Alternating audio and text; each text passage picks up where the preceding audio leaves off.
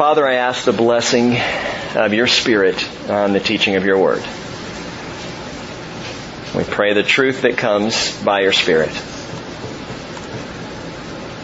And the uh, Father, the the humility on our part to recognize when we misunderstand something or, Lord, when I misteach something, I just pray that you'd make things clear to us and that we wouldn't miss what you're speaking to our hearts. The greater issue, Lord, is not the word on the page, but it's your word written in our hearts. It's, it's how you continue to lead us in relationship with you. And long after our physical, tangible Bibles have been set aside and we are before you in eternity, we will still hang on your every single word. For we find strength, Lord, in your word, and peace and joy and truth and righteousness and all that is good. All that is good in the Word of God enfleshed in Jesus Christ. And so, Lord Jesus, speak to us tonight. And give us insight and wisdom and understanding that we might do your bidding and be about your business in this world, we pray. In Jesus' name. Amen. A couple of verses in Daniel chapter 10 before we get to 11 that I think are preparatory for 11. First one is verse 12 of Daniel chapter 10. I remind you, the angel speaking to Daniel said, Do not be afraid, Daniel, for from the first day that you set your heart on understanding this and on humbling yourself before God, your words were heard, and I have come in response to your words. And so I encourage you that let's come to this passage, this chapter tonight, humbling ourselves and seeking understanding. And that's how I had to approach it. Um, I've taught through Daniel 11 before and came back to it again and realized some things that I misunderstood the first time around, and I may even misunderstand some things this time around. I also want to say to you all that be aware that there are people who are absolutely in love with Jesus who see some things out of this chapter differently than I do. And while they may be wrong, they are still loved. no. There are, there are things that are worth standing on, uh, fall on your sword issues, doctrinal truths like the blood of Christ, uh, redemption by virtue of the cross, the grace of God, baptism of the Holy Spirit, the, the work that God does in our lives, the, the relationship He's called us to. There are specific fundamental truths of Scripture. And, and then there are also things where we say, we're not exactly sure what, what that means. And we can say, well, this is what it might mean, or this is what I believe it means. But I, I like to come back to Scripture every time with a fresh perspective, a humble perspective that says, I don't know it all. God knows it all. Jesus speaks absolute truth and His Word is truth, but sometimes we miss some things. So we come at, at this tonight with humble hearts seeking understanding. The second thing though, note in verse 14, because there are three features of Daniel 11 that the angel explains to us in Daniel chapter 10 verse 14. Kind of an outline, if you will. He says, I have come to give you an understanding of, number one, what will happen to your people. Number two, in the latter days. For the vision pertains, number three, to the days yet future. So th- three things to understand as we open Daniel 11 is the vision concerns Israel. He says this is about your people. This is for your people. He's talking to Daniel, a Jew. So this is a vision concerning Israel future. And we've got to make sure we're clear on that. Secondly, the vision carries on to the latter days. So this is going to be a vision that spans a great expanse of time and history and even will carry on. Thirdly, it culminates in the days yet future. So it'll go beyond us tonight. Okay? It's for Israel. It carries on to the latter days of Israel, and it will go on beyond us even here tonight, culminating in the final future years. Okay, that's our outline. That's what we're going to take as kind of our, our focus as we go through Daniel chapter 11. Verse 1, Daniel chapter 11, in the first year of Darius the Mede. Now that's not when Daniel 11 is happening.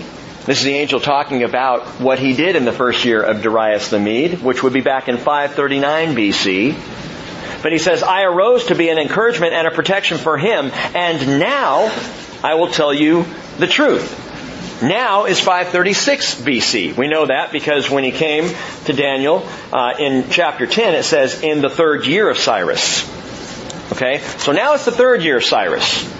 I want to make sure you're with me because we have a ways to go tonight. We're in the third year of Cyrus as Daniel chapter 11 begins, but the angel starts by referencing the first year of Cyrus, or goes back actually to the first year of Darius, 539, three years prior. And I think that's interesting. He says, in the first year of Darius, three years ago, as he harkens back, he says, I was sent to be an encouragement and a protection for him. For Darius, a pagan. So here's another couple of things you can note about angels. As God sends angels to do His bidding, we talked about several things on Sunday that angels do. Well, angels apparently are also encouragers and protectors. And not just for believers. Sometimes God, by His determination, by His will, says, I need someone looking after that guy. And by the way, those of you who came to faith later in your lives, I think God did that for you long before you ever believed in Jesus because He knew you were going to. He kept you for the day of salvation that would come when you finally got your head screwed on straight, which happened to all of us. Some of us earlier than others, but God keeps us. He protects us. He encourages us along the way, even when we are outside of belief. It's pretty remarkable. This Darius is not a believer. But the angel's an encourager and a protector for him. By the way, this also might be another hint of the angelic identity of the messenger here in Daniel 10, 11, and 12. Because Gabriel came to Daniel that same year. The first year of Darius, Daniel chapter 9. That's Gabriel on the scene. So perhaps Gabriel was already on the scene dealing with Darius when, when God said, I need you to answer Daniel's prayer. So maybe the three minute prayer, it wasn't Gabriel coming all the way from heaven to Daniel, but he was just coming from the palace, which would be a little easier, you know, three minutes. He just had to grab a cab and he was there. We don't know, again, who the angel is here in Daniel 10, 11, and 12. But perhaps Gabriel, because of the connection with that particular year. Speaking of Daniel 9, we gotta review it. Well, it was two Wednesdays ago. But we need to review it because it goes hand in hand with Daniel chapter 11. These are two chapters that need to be taken together, kind of like peanut butter and jelly. They work very well together. Chocolate and peanut butter also. I could go off on all kinds of foods that I no longer am allowed to eat. But these two go together. Daniel 9, Daniel chapter 11. Daniel chapter 9. A quick uh, recount of this thing. Seven sevens plus 62 sevens plus one seven equals a total of 70 sevens. Okay? 70 units of seven. Daniel chapter 9 verses 24 through 27 talks about the 70 sevens. And we talked about that word seven is Shabua in the Hebrew, and it's seven units. So 70 units of seven making 490. 70 units of seven years each. Alright? Seven sevens plus 62 sevens plus one seven equals 70 units of seven, 490 years. We talked about how I believe that began on March 14th, 445 BC, with the decree by Artaxerxes to rebuild Jerusalem. And when he decreed that, and there are four decrees we talked about in scripture, Four decrees people have said, well, maybe it's this one, maybe it's this one. The only one that is a decree to rebuild and restore Jerusalem is the one by Artaxerxes to Nehemiah in 445. That's the only one that fits the prophecy.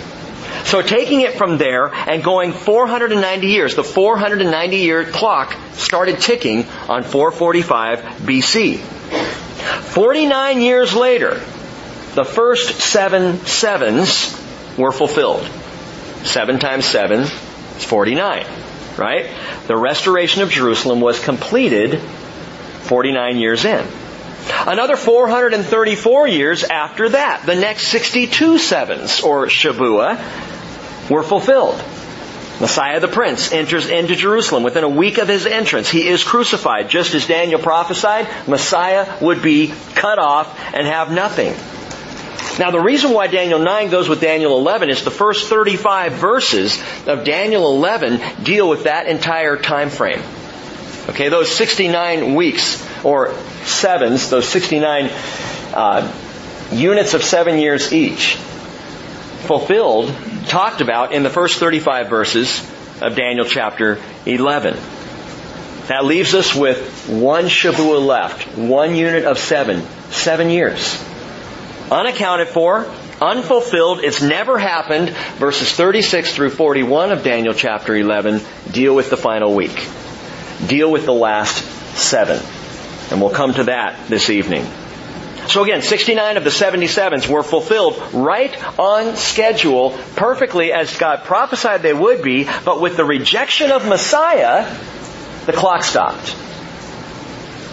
Stops ticking. Why? Because once Israel rejects Messiah, God says, alright Israel, I'm going to set you aside for another time. We're going to come back to that final seven year period later on because that has to do with you, but you've now rejected my offer of salvation. So I'm going to work on the Gentile world and thus the times of the Gentiles, which we are continuing to be in right now. The clock won't start ticking again until what happens? The covenant is signed by Antichrist and Israel, and that starts the clock ticking.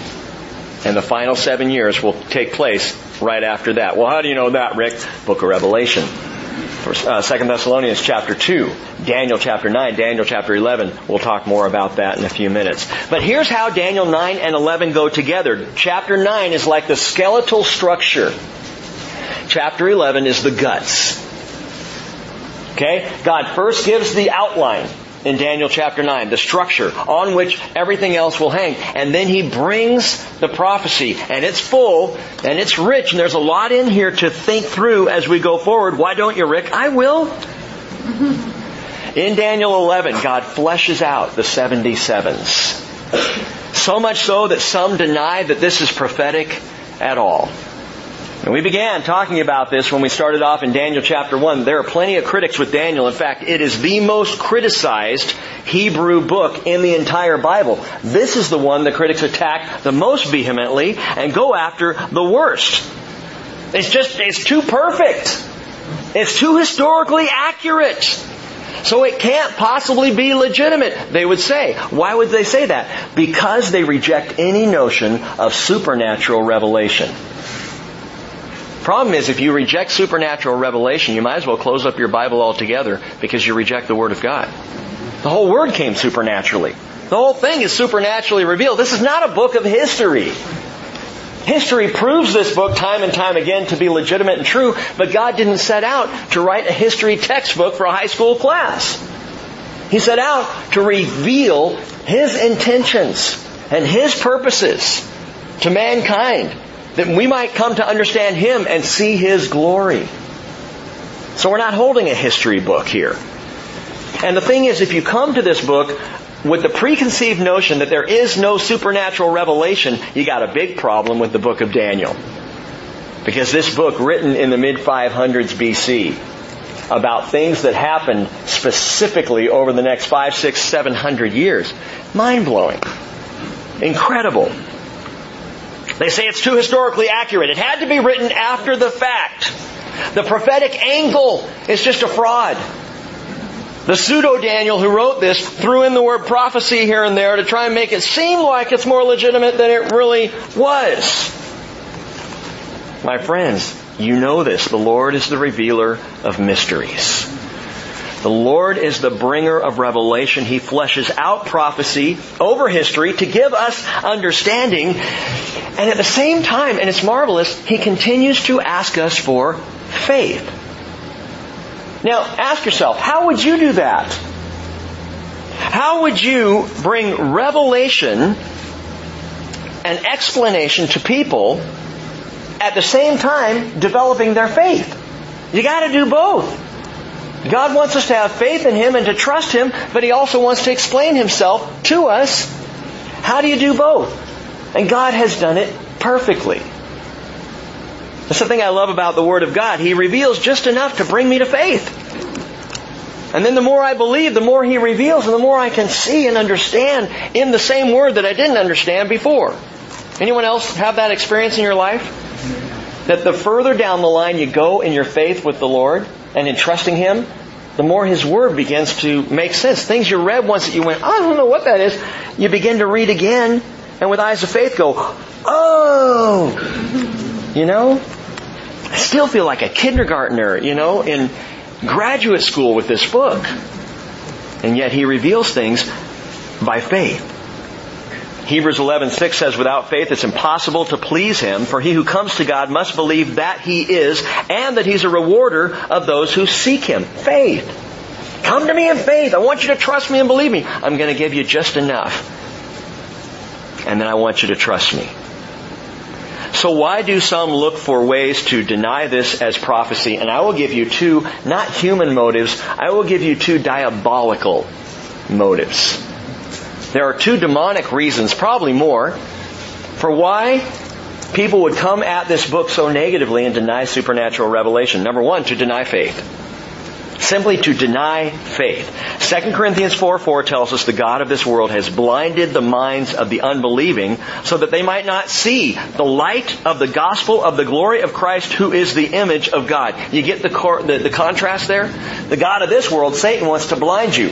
The God of all truth, our creator, wants to bring us to the light the light of the gospel of the glory of Christ, who is the image of God. But those who deny this book want to deny faith. Satan wants to deny the development of faith in your life, in my life. But there's another diabolical motive here, and that is to deny the future.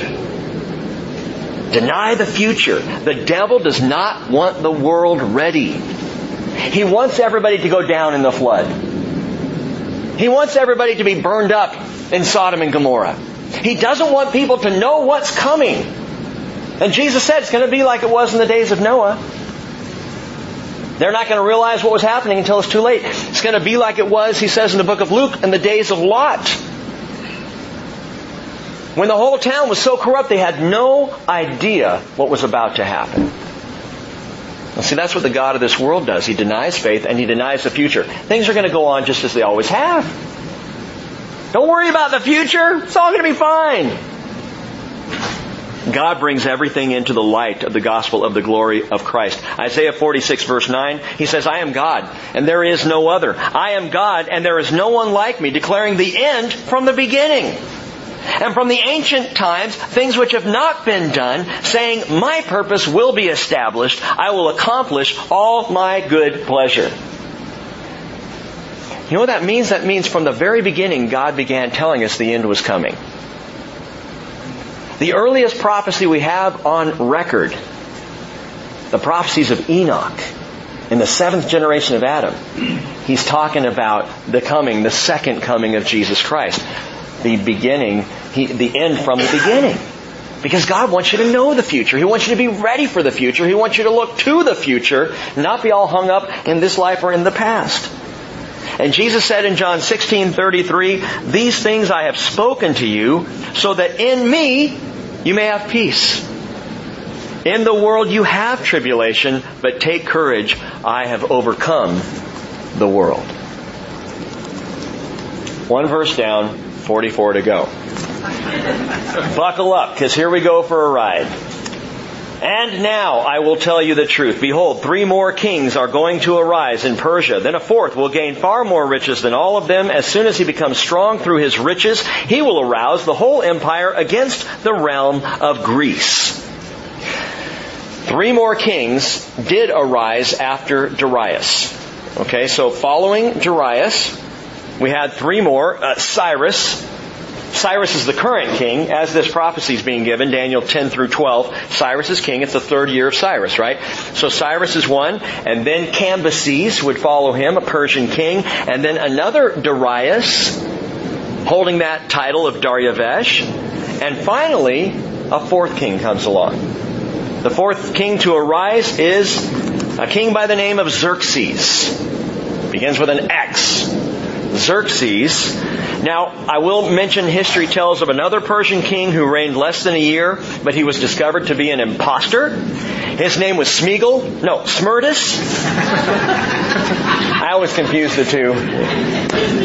His name was Smerdis. And Smerdis was an impostor. He was not a legitimate king in Persia. He tried to rise up, tried to reign less than a year. He was put out. He doesn't rank at all on the list, so the Lord doesn't even recognize him. So, it's only worth mentioning just because he has a funny name.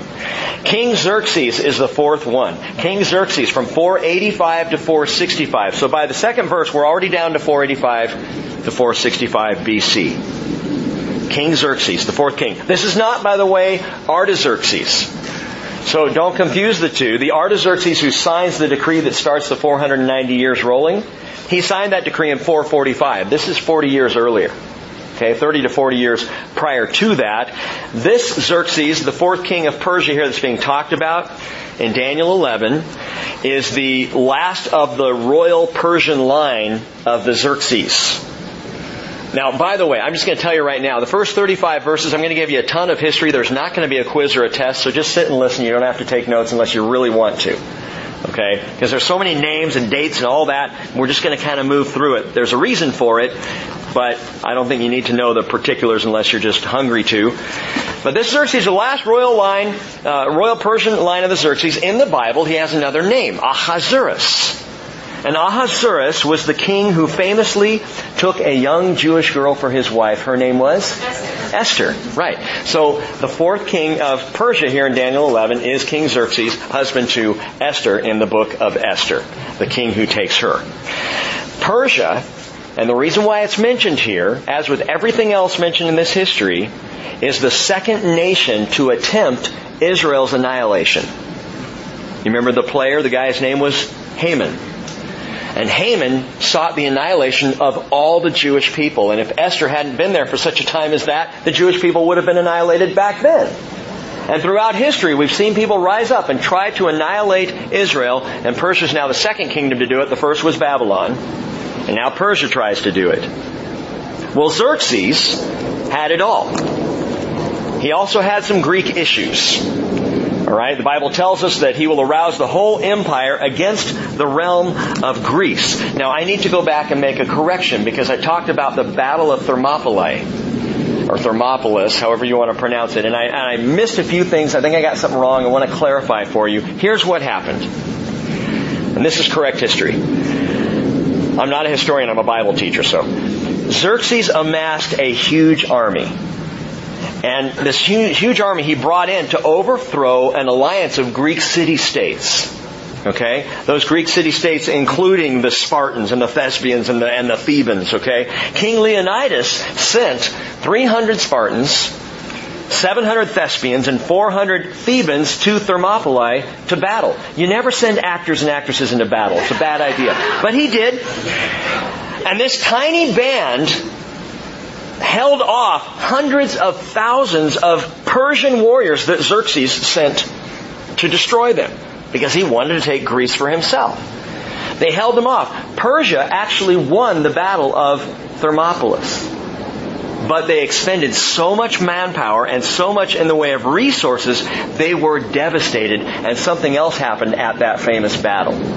A fuse was lit among the Greeks a century and a half roughly would go by and that fuse would just seethe until a mighty king rose up by the name of Alexander the Great. Then Alexander comes along and with his people says, we're going to get back at those Persians.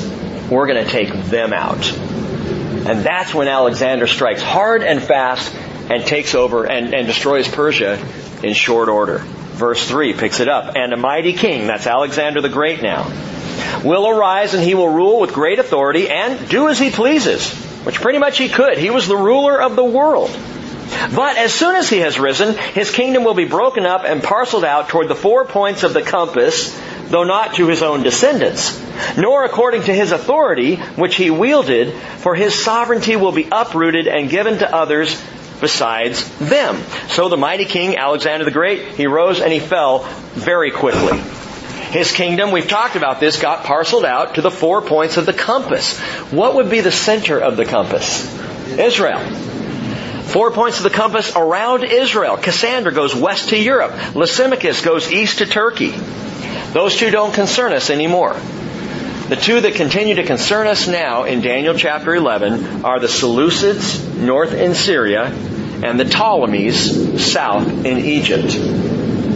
These two factions, the Seleucids and the Ptolemies, now are going to feud over 400 years, back and forth and back and forth. And guess who's right in the middle of it? Israel. So watch what happens. Verse 5. And then the king of the south will grow strong. That's Ptolemy the second along with one of his princes who will gain ascendancy over him and obtain dominion. His dominion will be a great dominion indeed.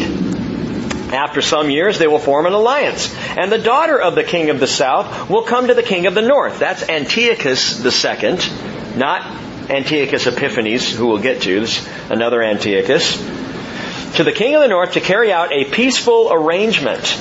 But she will not retain her position of power, nor will he remain with his power, but she will be given up along with those who brought her in and the one who sired her, as well as he who supported her in those times. Can you be, imagine being Daniel writing this down? It, what? Huh? Here's what happened. These two verses are what you could call the story of two kings, two wives, and one big mess. Okay? In the Seleucid north, you've got Antiochus II. In the Egyptian south, Ptolemy the and he had a daughter, and her name was Bernice. The two kings made a marital alliance. Okay, Ptolemy's daughter became, in the south, Ptolemy's daughter went up north, became Antiochus's wife in hopes of stemming this ongoing feud. Well, just marry her to him. It's one problem though. Antiochus in the north was already married. So he said, no problem. I'll, I'll just put away my first wife. That uh, his wife was Laodice or Laodice, Laodice, Laodice. I don't know. He he put her aside and he took up with Bernice. So now he's got a new wife. Dumped the first wife. But when Ptolemy down in the south died, Antiochus decided he wanted his first wife back. So Laodice or Laodice, she consented coyly. She came back. She poisoned Antiochus II, and then she called for the murder of Bernice and her little baby boy and all of her uh, attendants. You with me on this? This all happened in two verses. And then, down in the south, the Ptolemies back at the ranch were a little enraged about Bernice's murder, and verse 7 picks it up. One of the descendants of her line will arise in his place, but he will come against their army and enter the fortress of the king of the north. He will deal with them and display great strength. Also, their gods, with their metal images and all their precious vessels, vessels of silver and gold, he will take into captivity to Egypt, and he on his part will refrain from attacking the king of the north for some years. Then the latter will enter the realm of the king of the south, but will return to his own land. So, Bernice is murdered by Antiochus II's wife after he's been poisoned, right? Well, Bernice's brother, Ptolemy III, is enraged. So he takes his army and he goes up north, raging through Israel, beating up Jews on the way. He gets up there. He rakes the Syrians over the coals.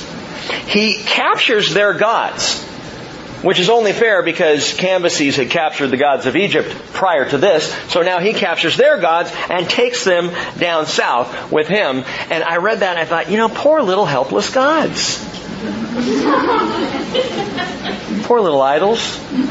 You know, they just sit there on the shelf and don't really hurt anyone. Isn't that just the way it is? I mean, who's looking out for the little gods? Who's going to take care of them? False gods are always the pawns of man until man becomes the pawn of his false god. The Bible tells us in Psalm 135:15, the idols of the nations are silver and gold, the work of man's hands. They have mouths but do not speak. They have eyes but do not see. They have ears but do not hear. Nor is there any breath at all in their mouths. Those who make them will be like them everyone who trusts in them. In other words, when people cling to their idols, they will become just like them, mute, blind, deaf, and dumb until they become pawns themselves of the enemy. Well, verse 10 picking up says, His sons will mobilize and assemble a multitude of great forces, and one of them will keep on coming and overflow and pass through, that he may again wage war up to his very fortress. The king of the south will be enraged and go forth and fight with the king of the north, and then the latter will raise a great multitude, but that multitude will be given into the hand of the former. when the multitude is carried away, his heart will be lifted up, and he will cause tens of thousands to fall, yet he will not prevail. For the king of the north will again raise a greater multitude than the former, and after an interval of some years, he will press on with a great army and much equipment.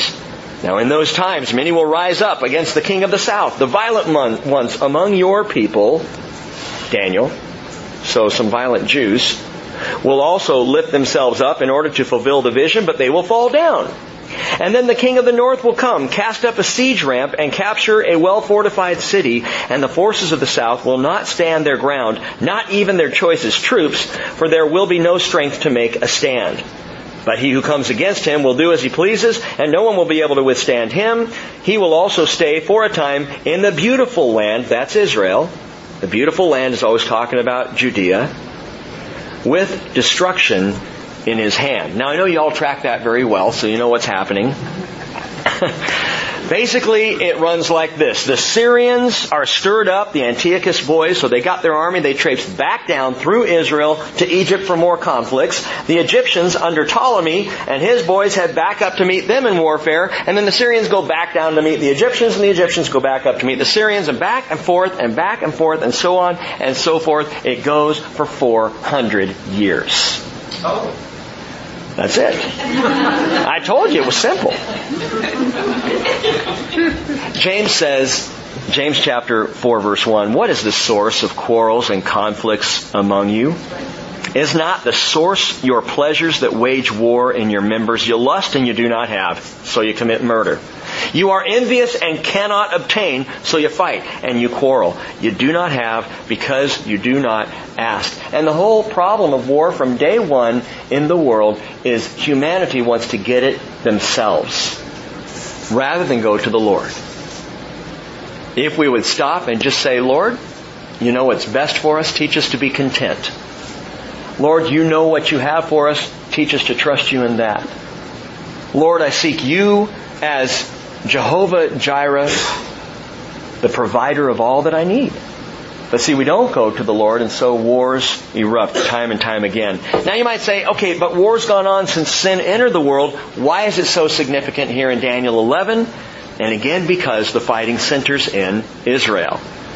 They're caught in the middle of the melee, the, the international intrigue. They always are, aren't they? Jerusalem becomes a cup of trembling for all the nations round about. And the battles fought, even in these 400 years, back and forth and back and forth, much of it took place in a large basin there in Israel known as Megiddo, the Valley of Megiddo. It's a great valley for having war. And when we go to Israel this March, those of you who are going, we'll, we'll have some war there. It'll be a lot of fun. We'll do that. But, verse 14 says, and note this, many will rise up. So what that's referring to there uh, is other nations are going to get involved in all of this warring and all of this melee. Philip V under uh, with Greece, he gets involved. Ultimately, Israel itself gets caught up in the struggle. And unfortunately, and if you're an historian, you can follow this stuff and check it out. Israel typically chose the wrong side, and so got even more beat up in all of these battles. Finally, Antiochus the Great comes along, he patterned himself after Alexander the Great. He wanted to be a unifier of all of the four factions that split off after Alexander. And so Antiochus the Great stands up. He has a decisive victory over Egypt, but many in Israel are killed or suffer greatly. Verse 17 says, He, speaking of Antiochus the Great, will set his face to come with the power of his whole kingdom, bringing with him a proposal of peace, which he will put into effect. And he will also give him the daughter of women to ruin it. but she will not take a stand for him or be on his side. Then he will turn his face to the coastlands and capture many. But a commander will put a stop to his scorn against him. Moreover, he will repay him for his scorn. So he will turn his face toward the fortresses of his own land, but he will stumble and fall and be found no more. Antiochus the Great, what he does is offer a shady deal to Ptolemy Epiphanes down in Egypt. And again, no quiz, so don't worry about this. But there's another, another arranged marriage of state. So up in the north, Antiochus the Great t- says to Ptolemy Epiphanes, he says, look, I, I, I, let's, let's, let's have peace. I'm going to send you my daughter. Now his daughter was a stunner. His daughter was beautiful. In fact, she's called here the daughter of women, the idea being she is a, a drop dead gorgeous. She's a knockout. And she's got a familiar name. Cleopatra. Now, this Cleopatra is not the same Cleopatra that we know famously. This Cleopatra actually came along about a century earlier, so this Cleopatra in the scriptures is great great great grandma to the, the eventual Cleopatra, Mark Antony, you know the, that whole story. So this Cleopatra is uh, a forebear to the one that would come along later. But she's still absolutely beautiful. And so Antiochus ships Cleo down to Egypt. And he says, I want you to marry Ptolemy's son. Wait for him to grow up because he was just a toddler at the time. Yeah, I know. Ooh. Uh, Cleopatra was also named Robin. Cradle. Uh, so he sends, he sends Cleopatra down. She goes down, but the whole point, and the reason why the scriptures tell us here, um, how does it say it? It says, she will ruin it. He sends his daughter to ruin this peace treaty. What does that mean? It means he sent her to be a spy. That's what he wanted. Antiochus the Great sends his daughter down to be a spy among the Ptolemies. She refuses to do it. She actually falls in love with, with little Ptolemy and uh, refuses to be her father's spy. It's a twisted world in which we live, my friends. So, in the meantime, Antiochus the Great turns his anger from Egypt toward the coastlands. That's Greece. And decides he's going to fight against Greece. But a new kingdom coming on the scene stops him. The new kingdom is Rome. He returns to his own land and he dies a year later in 188 BC while plundering a temple of the Elamites. So all of a sudden we've just gone across almost 400 years and like I told you, it was just battle after battle after fighting and infighting and backbiting and just the ways of man. Verse 20. Then in his place one will arise who will send an oppressor through the jewel of his kingdom, yet within a few days he will be shattered, though not in anger nor in battle. The year is 187 BC. The next Syrian king rose up. His name was Seleucus Philopator. He wasn't a hater of Philip, it's just Philopator. Okay, it's one word. He saw the opportunity to exact taxes, where it says, one will arise, he will send an oppressor, taxman. It's the word for the tax collector. I think that's good. I think we ought to change the IRS to the oppression agency and we just call it what it is, right? Okay? So he sends an oppressor through the jewel of his kingdom. The jewel of his kingdom is the Jewish temple. Because even at that time, the second temple there in Jerusalem was a jewel. It was beautiful. It still had some of the original wealth that had been brought back into it brought back out of Babylon. And so he wants to highly tax the Jewish temple. In fact, he planned to pillage it. But it says within a few days he will be shattered, though not in anger nor in battle. He planned to pillage it, but guess what happened?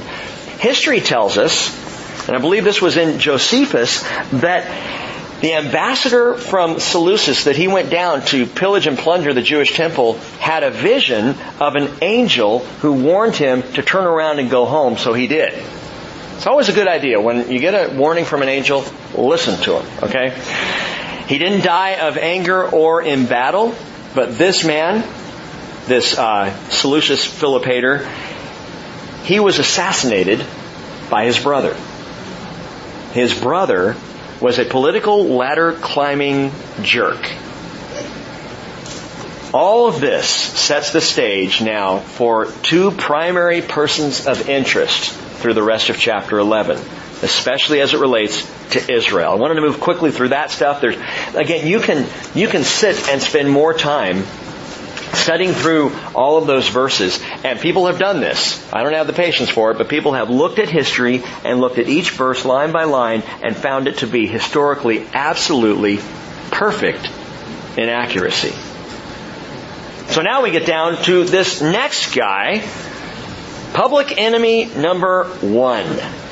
Verses 21 through 35 focus on this one. He's the little horn of Daniel chapter 8 verses 9 through 12 and 23 through 25. And as far as Israel was concerned, from 175 down to 163, public enemy number one, this is Antiochus Epiphanes, who we talked about back in Daniel chapter 8. 175 BC, Antiochus Epiphanes comes on the scene. Verse 21 picks up his story and tells us in his place a despicable person will arise, on whom the honor of kingship has not been conferred, but he will come in a time of tranquility and he will seize the kingdom by intrigue. A couple of interesting words there in the Hebrew are used. Despicable. The word is bazah in Hebrew. Bazah means vile, contemptible. This Antiochus Epiphanes was an absolutely vile character, but he rose to power. Shouldn't have been his. He was not the next heir to the throne there in Syria. But he rose by intrigue, and that's the other word you might want to note there, intrigue. The Greek, the, the Hebrew word for intrigue is halak lakot. And halak lakot is interesting. It literally means flattery. Smooth talk. Antiochus Epiphanes had a silver tongue. You could call him the velvet steamroller. You know, he knew how to speak the right words. He knew how to say what people wanted to hear. He rose up in a time of relative peace in his country. He began to speak. People began to listen. They began to get, now I know you've never seen anything like that happen.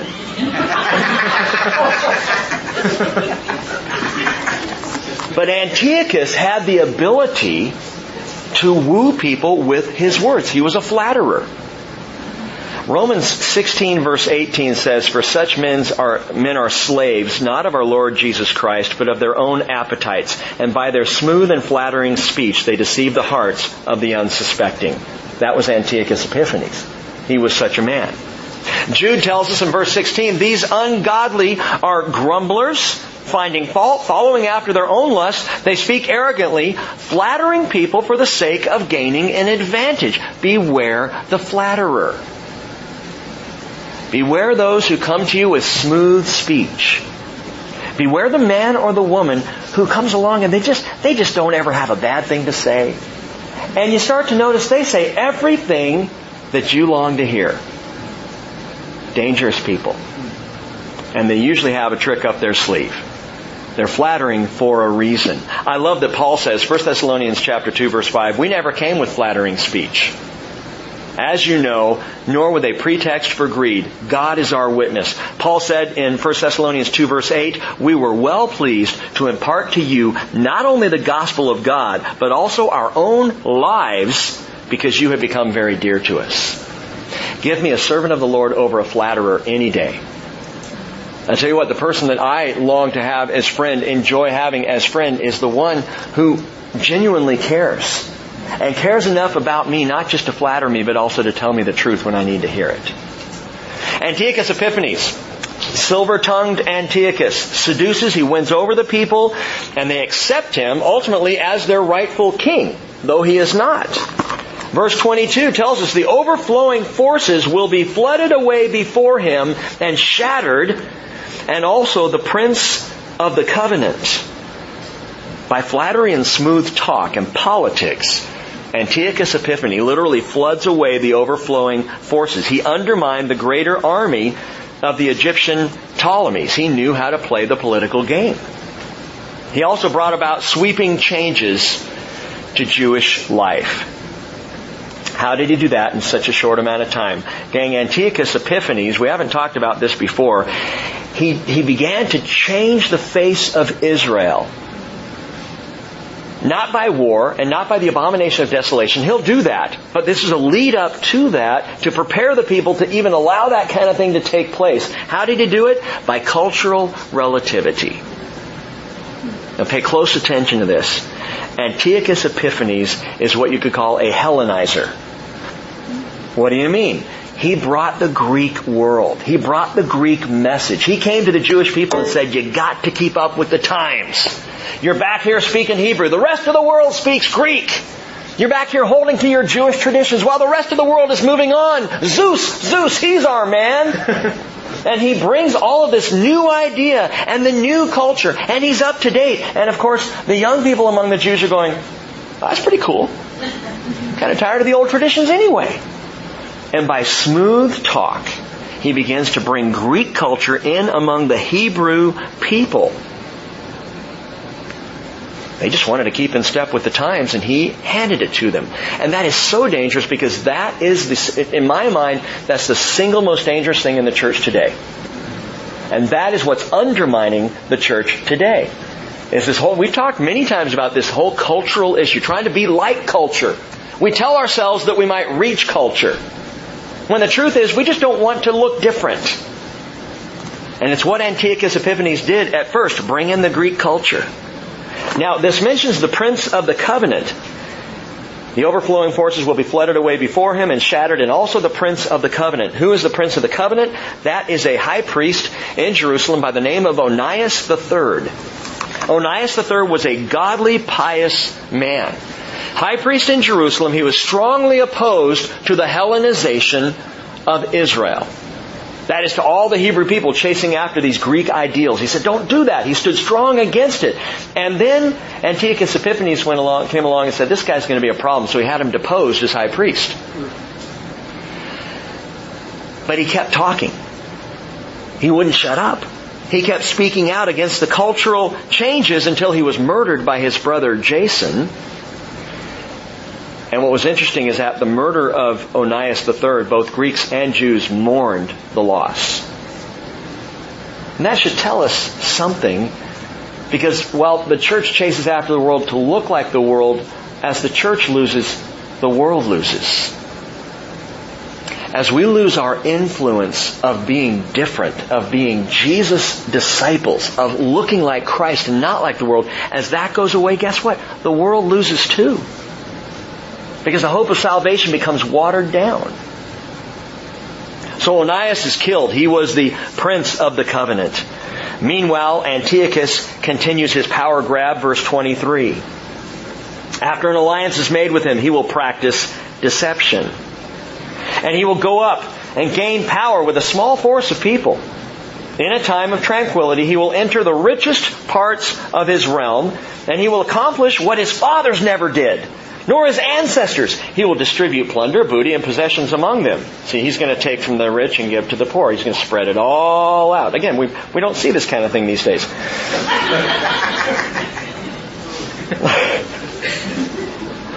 I wonder if the NSA is listening on, in on this teaching right now. Uh, okay, so he, so he spreads the wealth around. He's using politics. He's using smooth talk. And it tells us then he will devise his schemes against strongholds, but only for a time. Verse 25, he will stir up his strength and courage against the king of the south with a large army. So the king of the south will mobilize an extremely large and mighty army for war, but he will not stand. For schemes will be devised against him.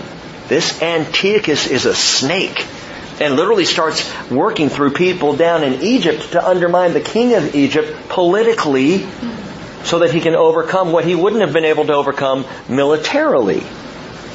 Verse 26. Those who eat his choice food will destroy him. In other words, his own food checkers poisoned him, the king of Egypt. His army will overflow, but many will fall down slain. As for both kings, their hearts will be intent on evil, and they will speak lies to each other at the same table, but it will not succeed, for the end is still to come at the appointed time. And for all the history of it, understand the end always does come at the appointed time. The end cannot be stopped.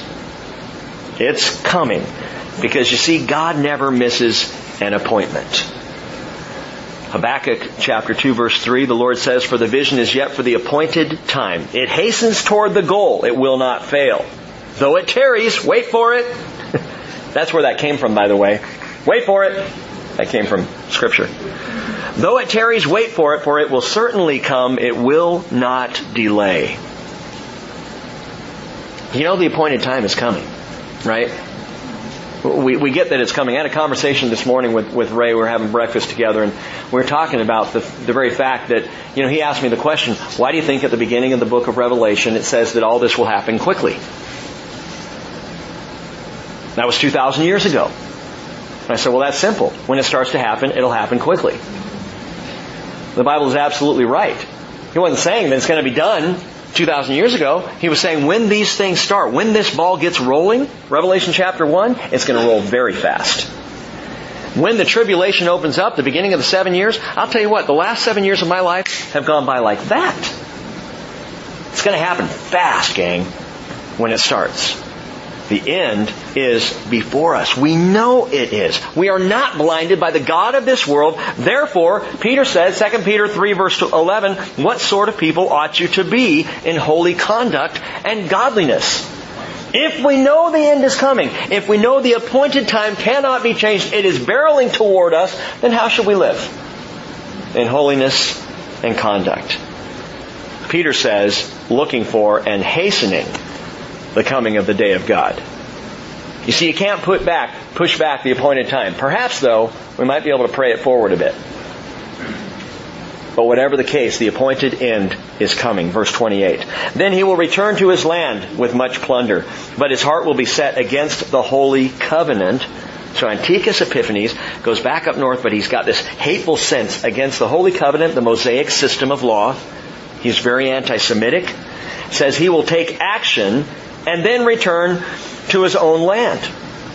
At the appointed time, he will return and come into the south. But this last time, it will not turn out the way it did before. That is when he goes down against Egypt, for ships of Kittim will come against him. Therefore, he will be disheartened and will return and become enraged at the holy covenant and take action. So he will come back and show regard for those who forsook or forsake the holy covenant. What's going on here? Antiochus goes back up to the north. After having put down the king of the south, he stops off, causes trouble in Israel, goes back up north. Well, then he comes down determined to do away with Egypt once and for all. But when he comes down and begins to set up fighting against Egypt, ships of Kittim, coming out of Greece, sail across and tell him you gotta stop. The ships of Kittim are Rome. Rome comes up against him. Rome is gaining might, and Antiochus Epiphanes knows that. And they say, you gotta stop and stop now. And they drew a line in the sand, literally. Antiochus Epiphanes is standing there as they're having this, this powwow, him with the Romans, and he says, look, I, I, I want to take, I want to fight Egypt, just, just, you guys just stay back, don't help them, and, and I'll take care of this. They said, no. They are our allies, we're not going to allow it. You have a choice. You either fight Egypt with us, or you turn around and you go back to your country where you came from. Those are your choices. And Antiochus said, well, give me some time to think about it. And they right then drew a line in the sand, a big circle around Antiochus Epiphanes. And they said, you make the decision before you step out of that circle. Did you hear about the guy, by the way? He's driving his car. Brand new, beautiful Ferrari down the road bright red. He's proud of it. He's, he's, he's the greatest. Driving down, and all of a sudden he comes into a shady part of town, and some thugs come out of nowhere, and they've got chains and they've got bars, and they stop him, and they drag him out of the car, and they put him on the side of the road, and they put a big circle around him in the dirt there, and they say, "You step out of that circle, and we will kill you." And they go to work on his car and they just beat it to smithereens until there's really nothing left. It's spread all over the street. They turn around and the guy is standing there laughing. So what's the deal? We just destroyed your new car. He goes, yeah, but while you were doing that, I stepped out of the circle three times.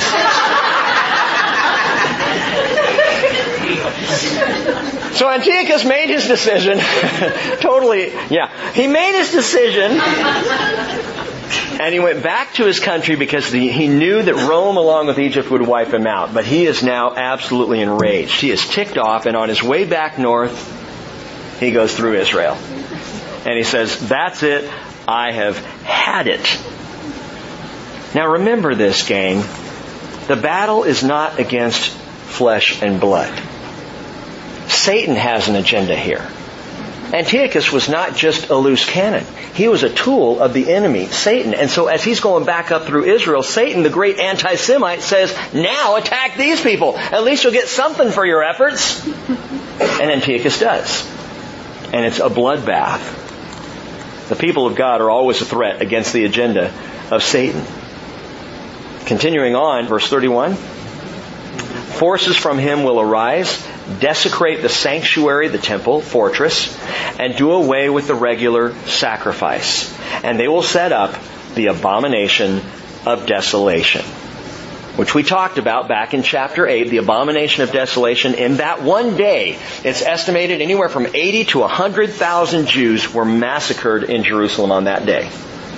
Some estimate as, mil, as many as a million more Jews were slaughtered in Antiochus Epiphanes' bloody anti-Semitic rampage.